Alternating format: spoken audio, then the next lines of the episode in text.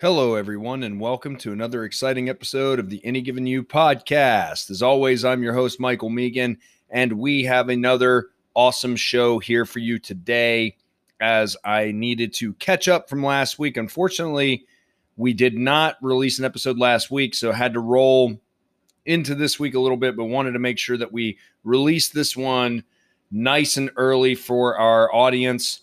And uh, today, I want to talk about something here in in regards to college football that I feel like a lot of folks from more of the betting aspect of things or maybe trying to predict how teams are going to do on a national scale something that needs to be addressed something that needs to be considered when you are about to lay it all on a team you know to go all the way right? Um, and so the reason I do this obviously is, you know, I talk about all sorts of aspects, right? Any given topic, right? Part of any given you, part of the whole deal, right? And so today we're going to discuss this because this is more for the football nerds, the the betting heads, you know, people that really get into the weeds about this stuff trying to predict how how the season's going to go, how maybe a multi-year outlook for a program is going to look and and perhaps maybe even getting into the the waters of that whole betting thing you know and and what your what kind of teams do you want to ride here coming into 2023 that the history would show us would have a viable shot at potentially winning it all making a playoff berth winning a conference championship, all that kind of stuff, all that jazz, right? So, as we know, just like everything under the sun, there is no real even distribution of anything, right? And that is no exception to college football. There is no even distribution of recruiting funds. There is no even distribution of resources and alumni base and the investment in each one of the programs. And there certainly is no even distribution of talent. As we see coming into this year, we have 16 teams in all of college football that are above 50% on Bud Elliott's blue chip ratio, which is a a thing that 24/7 Sports Bud Elliott and a uh, host of the uh, Cover 3 podcast they they put out some really great stuff over there. It's something that he breaks down every single season, right? And what the blue chip ratio is is it's basically a composite of your roster. And 50% or better has seemed to be the mark that puts you into what we would call the rare air of having a roster that's talented enough to potentially win a national title, right? 50% or more of your roster are blue chip players, which would be a four star or higher rated player, four and five star. And that blue chip delineation starts at about 90%. So a player that would be rated 90% out of, you know, 100 being completely the perfect prospect, right? Um, 90% or better is what we're getting at when we delineate somebody as or we describe somebody as a blue chip player, right? And so the reason that I say, and that Bud Elliott says, and rest of the college football world has really sort of taken this as I'm going to say, you know, like a like a law, right? It's not quite maybe not quite a law yet. It's theory. It definitely is a it's a, it's a theory, not quite a law yet, right? It's but it has been something that has been repeatable, right? So teams that are 50% or better on the blue chip ratio have won the last several consecutive national titles, right? We've got Georgia in 22 and 21, Alabama in 2020, 2019, LSU. We've got Clemson in 2018, Alabama again in 2017, Clemson in 16, Alabama in 15. Going back into 14, it was Ohio State. Florida State in 13, 12 Alabama, and 11 Alabama. Now, something that all of these different teams have in common is they were all above 50% on the blue chip ratio. In fact, the lowest of these teams was the Clemson team in 2016 that did it at 52% over the mark. but most of these teams are well over the mark of blue chip players to win a national title. For example, Alabama in 2020 had 83% of their roster that was blue chip or better. Georgia's 21 squad was 80%. We had 77% from Alabama in 2015. 2014, Ohio State had 68% of their roster as blue chip players or better. You get you catch my drift, right? And so also what this composite is made up is it's not just one recruiting class, it's more based on the recruiting cycle. So your last 3 recruiting classes are what would go into making a blue chip ratio composite. All right. And furthermore, last caveat Juco and high school players are considered in your blue chip ratio, but not transfers. They have not adjusted the algorithm to reflect transfers at this time. So now that we're a little bit familiar with the blue chip ratio and what it means or what it has meant historically as far as the top crust of college football essentially allocating most of the talent in all of college football to these top teams. We're going to discuss these teams that are in this elite club for the blue chip ratio that are above 50% of these players on their rosters. Now, not shockingly and not surprisingly, at number one, at 90% of their roster being blue chip players, is Alabama. And if you recall on a couple episodes ago, I did mention that Alabama 100% has the requisite talent to get back on the top of that college football mountain. They can summit that mountain again with this roster. They could. All right, 90% of their roster, four or five star player or better. That's absolutely crazy when you really consider just how many teams don't even have a four star player or better. And nine out of 10 players at Alabama are a 90 rated player or better. That's craziness. They've got loaded position groups all over the field. We discussed some of those on last episodes, but their edge position is absolutely loaded. They've got really good trench play up front on the offensive line. They have a talented group of receivers, a secondary that should be very, very stout, a, a group of linebackers that are solid. Um, but again, the you know the off the ball linebackers interior, uh, not maybe not so much, kind of pales in comparison to the edge players, but who wouldn't, right? The real question mark is that quarterback position, as we discussed in previous episodes. And so it makes me wonder if, yes, Alabama has a lot of talented players, but do they have them allocated in the right spots? Or are they lacking in some very crucial positions, namely, or the most crucial position, right? Namely, the quarterback situation. Now, I will say that a great offensive line, a great defense, and some talented skill players can really mask you know, an inadequacy at quarterback and allow time for a talented quarterback, maybe not even a talented quarterback, let's say even an average quarterback situation to grow into the season and progress better. We'll see if that happens with the Crimson Tide here in 2023, but they are solidly, solidly in the mix from roster talent perspective to be back in that national championship picture. Next, we have Ohio State sitting at 85%. And this is another absolutely loaded roster you'd have to be living under a rock not to realize that Ohio State is one of the most talented teams in the country. They have talent at all sorts of positions, but very similarly to Alabama, they do not return that quarterback position. And CJ Stroud is a big exodus for this program. Now, Kyle McCord seems to be the guy who's going to step in and be the signal caller for the Buckeyes. They they've got talented players all across that defense. Jim Knowles entering his second year here. We saw the Ohio State defense take a, I would say, a step forward. I wouldn't even say a small step forward. I would say a step forward uh, last year, what we saw.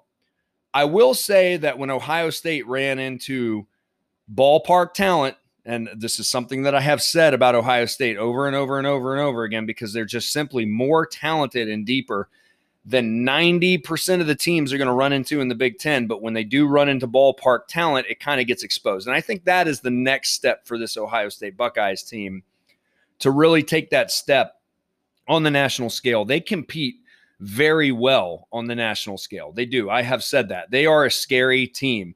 They are a scary ass team. You do not want to run into them, you know, in the postseason uh, and think that you're you you got it in the bag. They are going to push you, but for them to take that next step this season with this sort of roster is what I'm looking for.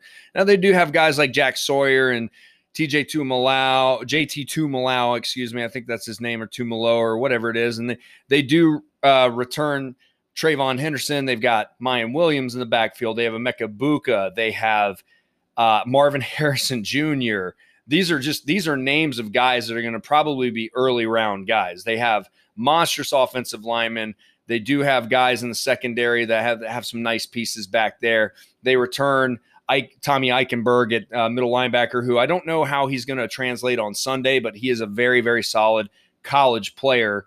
Um, so yeah, definitely a roster that can get it done, and it will be very interesting to see where Ohio State goes from here as they have actually taken a small bump up from 80% in 2022 to uh, 85% here in 2023 as far as blue chip ratio goes. So not a not an insignificant improvement there in their roster. Georgia next. Now these three teams they have something in common, right? They all wear red and they recruit at a level that's just simply higher than anybody else. Now Georgia is sitting at 77% for their blue chip ratio. That is holding steady from last year. There has been no change to Georgia's roster from uh, the what they what they were sitting at in 2022 versus this 2023 roster. As we know, Georgia has recruited top three recruiting classes the last three years in a row. Um, they have never had less than a top six recruiting class under the Kirby Smart tenure. He's taken recruiting to an entire new level. And a friend of mine put it best. He said, depth is defined in Athens. And I cannot, I can't, I couldn't agree more with that statement. That's absolutely true. The Dogs return a loaded defense from last year. Guys like Smael Mondon, Jamon Dumas Johnson, Malachi Starks, Javon Bullard, Nazir Stackhouse comes back into the mix. Mykel Williams is back. Also, Tykee Smith, the former All American from West Virginia, is coming back for another year. We got Kamari Lassiter coming back. I mean, these guys on defense, again, once again, the Dogs are going to field one of the stoutest, if not the stoutest, defensive units in the country. And it's not that they're, it's not just that they're stout, they're so multiple and they can do a whole lot of things on that side of the ball, take the ball away and score stonewall you, play great red zone defense, create havoc plays, and, and just really wreck your night. The offensive side of the ball is also extremely loaded. But just like Alabama and Ohio State, the Dogs are breaking in a first year quarterback in what should be Carson Beck, even though a starter has not been announced. Obviously, he's still going to go at it with Brock Vandagriff for that position entering fall camp. We'll see what happens with that one. But he does not lack for great offensive line play heading in here into 2023, a complement of skill positions, and maybe the most loaded Georgia wide receiver room we've seen to date. The arguably best football player in the country at the college level in tight end Brock Bowers. A guy is what the kids would call a cheat code and I would have to agree. The guy can run the ball, he can catch, he's great at the point of attack for blocking. Six foot four, 245 pound frame, and runs like the wind. And he he really needs no introduction. He's been blowing up college football last couple of years. So the dogs are still very much alive, still very much dangerous. And what I find interesting, by the way, about this 77% margin is Georgia is willing to take risks or take a shot, if you will, on a lot of three star recruits. Uh, in in comparison, when you especially when you look at Alabama or Ohio State, and as we know, Georgia spends more money annually on recruiting by a large margin than any other program in the country. They have one of the most robust scouting staffs in all of college football, and they have hit on a lot of these three stars that I believe were just undervalued by some of these other programs. And just to give you an example, guys like Jordan Davis was that was a three star. Ladd McConkey was a three star. DeAndre Baker, another three star uh, that they were able to develop into all SEC caliber, even all American caliber players, even Sunday players. Uh, you know, as some of them have gone on to hit the league. So it's very interesting to see the approach of Georgia here and their willingness to go out on a limb when they want to find their guy and build the roster. So very interesting stuff. Texas A&M, the old Aggies. so as we know, you know, I am currently employed in College Station as Texas A&M ROTC cadre. Love my job, really do. Love the program, love the kids. Texas A&M football slowly growing on me like a fungus, um, and we are going to see what 2023 has to offer. As far as talent is concerned, from a talent perspective, this is a top four squad in the entire nation in terms of just talent acquisition. Talent has not and never has been the problem with Jimbo Fisher programs going all the way back to Florida State. This guy knows how to recruit. He recruits like a wild man. I don't know exactly how he reels in these guys, but my question is about the reason or the rhyme, and especially the character and culture at Texas A&M, and as we formerly saw at Florida State. Remember, you could fill up Last Chance U with former Seminoles, and they did. If you go back and watch that show, they there were so many kids that came out of that Tallahassee Jimbo Fisher program, it wasn't even funny. And that's just sort of a mark to me of somebody that looks for stars, looks for talent, but doesn't really is sort of the antithesis to maybe what you see at a Georgia and certainly at teams that like maybe a Notre Dame, right? Looking at a Notre Dame or a, a Michigan, you know, absolutely with just the, the standards and the the holistic evaluations, right, that they're going to make. Uh, I don't know. I know for a fact they didn't do that at Florida State, and I doubt they do that at A and M because there was some spring cleaning to do this past year with guys who just were not down with the team aesthetic and not down with the culture, even though they were part of one of, well, at the time, the highest rated recruiting class of all time. Now, a good portion of that recruiting class has exited and found another place to play college football. Uh, and there was a general exodus from Texas A&M this past offseason with a lot of guys going to play ball somewhere else but they did retain more than I thought as far as that nucleus of that recruiting class. Uh, and there was just simply a lot of guys that knew they were not going to crack the roster with these guys on campus. So we'll have to see what another year of development for this young and extremely talented group here at Texas A&M looks like, and then a revamp with the changing coaching philosophy and offensive coordinator philosophy here at uh, at A&M. So we'll see what, what, what we're going to get out of the Aggies. This is a team that I would put an asterisk next to as far as has the potential to go from zero to hero, sort of the way that Michigan did from the 2022 and 4 COVID year all the way to making the college football playoff in 2021. I think that they have that kind of rebound factor in them if all the stars align properly. Clemson sitting at 72%. Again, a program with improved recruiting uh, pretty much year after year. In 2022, Clemson was sitting at 63% above uh, for their for their uh, blue chip ratio, and it was even lower uh, the year before that, hovering somewhere around 60%. So this is a team that has incrementally recruited better and better over the years. We've got Dabo Swinney entering a year where he's finally broken a couple of his uh, principles, if you will, or the things that you didn't think he was going to do at Clemson, bringing in an import in Garrett Riley, brother of Lincoln Riley, who was just running that offense that at TCU that was good enough to win the Big 12 and make it all the way to a college football playoff berth and win a game. Uh, obviously, national championship, we've beaten that horse to death under 10 feet of dirt. Uh, but I digress. I believe that this is a really good move for Clemson, considering the nucleus of talent that they do have. I have questions in their wide receiver group. I don't have a whole lot of questions anywhere else on the roster. I do like this Clemson roster coming back into this year, and I think that they could get back to their winning ways and ACC championship form. I feel a lot better about them than some of the upstart programs that people have been mentioning this offseason. And it's because this has been built over time at Clemson, a lot of time. Like Clemson is not one of those flash in the pan programs. They have been built brick by brick, game by game, you know, the the the good times, the bad times, all of it over the last several several years by Dabo. They've recruited and reinforced this roster. I think you're going to see them get back to their ways.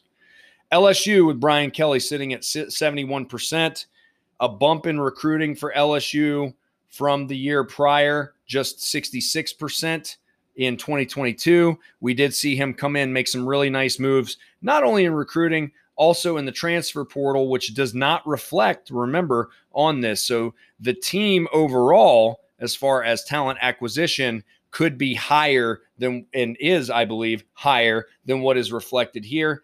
And I'm expecting some very big things out of LSU this next year. In fact, if I was to pick my favorite to win the SEC championship as an SEC champ today, I think LSU's got the goods to do it because I believe that they will run through their schedule and fight those fights and be vetted and be blooded early with those hard tests coming out of the West as opposed to Georgia having to kind of wait and find out till later in the season.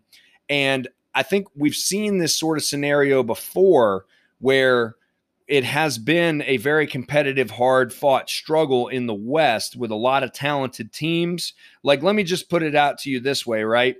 In the top six, three of the top six most talented teams in the country are in the SEC West. Okay even Auburn is here on this top 16 at 51% above the blue chip ratio. So, again, even Auburn, for their struggles right now, comparatively, is one of the mo- most talented teams in the country. As far as teams in the SEC East, you have a beleaguered Florida program sitting at 64% on the blue chip ratio. A lot of that has to do with the fact that by geography, they're going to recruit a lot of highly rated kids. The state of Florida still produces more talent than any other state in the country. That is not an opinion, that's absolutely a fact in just gross numbers. Now, you can argue with me about population density and per capita. Okay, fine. You, you can win that one. But at the end of the day, in the absolute numbers, Florida still produces all of the dogs. And if you look at championship rosters, they are loaded with Sunshine State kids. So, that's my argument with LSU versus Georgia. LSU will have, if they navigate their way to Atlanta for a second consecutive year and are able to weather that storm, they will have defeated one, two, three, four potentially top rated blue chip ratio teams on the way there, as Georgia would really have only faced off against one at that point in, in Florida Gators. And again, a team that this this stuff does not account for coaching culture. It does not account for where those talented players are allocated. It just tells you the number of four and five stars you have on your roster. Florida is not set up to be in a position to be successful against teams like Georgia's and Alabama's and the Ohio States and the in the elites of college football. They're just not. They have a talented roster from a four or five star perspective, but they're not set up in a way to be successful with this. I, in my opinion, and I think they're gonna they're gonna kind of struggle here. However, I will say that recently, Florida went on an absolute tear last weekend with Billy Napier signing 10 blue chip signees in very quick succession something's brewing down there in Gainesville. And if they keep that up and he's able to build out his roster the way that he would like to, using that model from Louisiana with four and five star players, the Gators could get back to their winning ways. But I think it is very much an uphill battle right now because Georgia has a death clutch on that SEC East and they're not going anywhere. you're going to have to take it from them. They're not going to hand it to you. Texas and Oklahoma both sitting at 70% on the blue chip ratio, deadlock, dead heat at that position.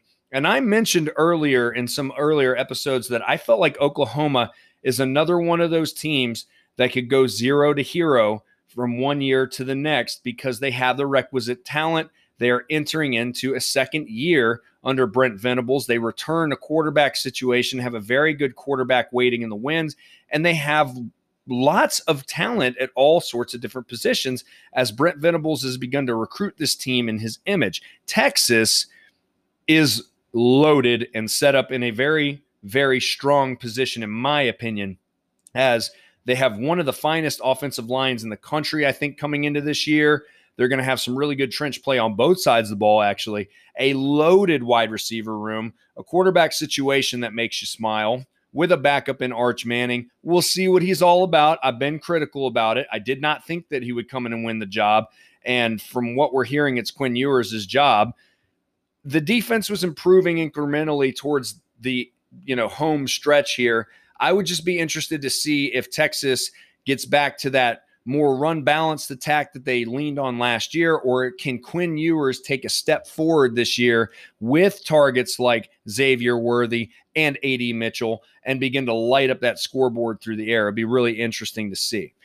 Notre Dame, 65% on the blue chip ratio. That is an incremental increase from last year with 62%. We have seen Marcus Freeman go ham in recruiting and pulling and allocating a talent level to South Bend that we have not seen in recent years. In fact, this team used to be behind Michigan in terms of blue chip ratio. Now they are sitting at 11% better than Michigan, who I've long considered to be their recruiting contemporary. So, very impressive stuff from Notre Dame. That's not to include their transfer quarterback situation with Sam Hartman. I've got my eye on Notre Dame coming into this year. I think they're going to make some big things happen. I really do. I don't I don't I'm not, I'm not sold on the playoff picture, but I think they're going to hurt some feelings uh, because of how many touch points they have in different conferences and around college football. They're like the common denominator coming into this year in college football, and I think they're gonna. I think they're gonna spoil some dreams this year. Oregon sitting at sixty-seven percent. We know they recruit their ass off up there and always have. Uh, it's a team that's one of your more loaded and talented teams in the Pac 12 returning a quarterback situation. It'll be very interesting to see what they do and what I would consider to be a pretty loaded, relatively loaded Pac 12 this year, especially from a quarterback perspective. USC at 52%, they rejoin the blue chip ratio uh, over just one recruiting cycle with Lincoln Riley. And then again, his armada of transfers coming in, his transfer army from last year. Um, I wonder if the transfers are counted in the following year and not the initial year when they're snagged. I do wonder about that. I'll have to look that up. I'm not exactly sure, but that to me is about the only way that it kind of makes sense that USC has jumped back into here because of just the amount of talent acquisition they brought in. Obviously, Caleb Williams improved defensive positions we're going to see whether or not they can play physical football for 60 minutes coming into this next year. But again, another team that I think is legitimately dangerous in the Pac 12 and possibly on the national scale. We also have Miami, Penn State, Michigan, and the aforementioned Auburn in here, like I said, that are above that 50% ratio. So, real quick, Penn State, I think, has a legitimate chance to really upset the apple cart in the Big Ten this year. I've talked about that. I'm got my eye on the Nittany Lions. Michigan, Michigan looks to return to that college football playoff picture and potentially push for a national championship this year as they have retained a lot of experienced fifth and sixth year seniors as a core nucleus of leaders with a young and talented roster. They will again be in the mix and be a tough team to beat. We will see what Ohio State has to say about that, and Penn State for that matter. And then Miami. Want to talk about the Hurricanes because nobody really is. Again, I've alluded to this a little bit on, I think, previous episodes talking in regard to Miami. But again, they joined Texas A&M and they join Oklahoma, in my opinion, as a team that you could see go from zero to hero, sitting at 61% on the blue chip ratio and a very talented squad in Coral Gables. And hey, if you enjoyed today's episode, I appreciate you. Any given time, any given place, any given team, you get it here at Any Given You.